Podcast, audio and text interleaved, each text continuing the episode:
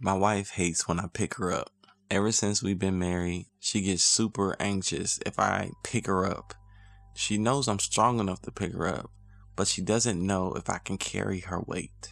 And a lot of times in life, we don't believe that God can carry our weight. We know that God is able to pick us up, but we don't know and we are unsure if He will. We would rather not experience God carrying us because we are too afraid to fall. What if God doesn't come through? What if this is the end? What if this is the time where He doesn't provide? He doesn't heal? What if this is it? Here's the thing you will never know if God will carry you until you surrender. I can't carry my wife or my children if they don't allow me to. There's some things we cannot overcome without the grace of God.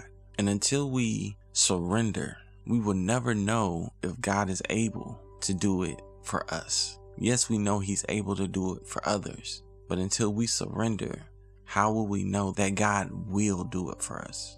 Whatever situation you're in right now, surrender to God. Stop carrying weight that you are not intended to carry. There's nothing too hard for God, but He won't force you to surrender. That's one thing you must choose to do on your own.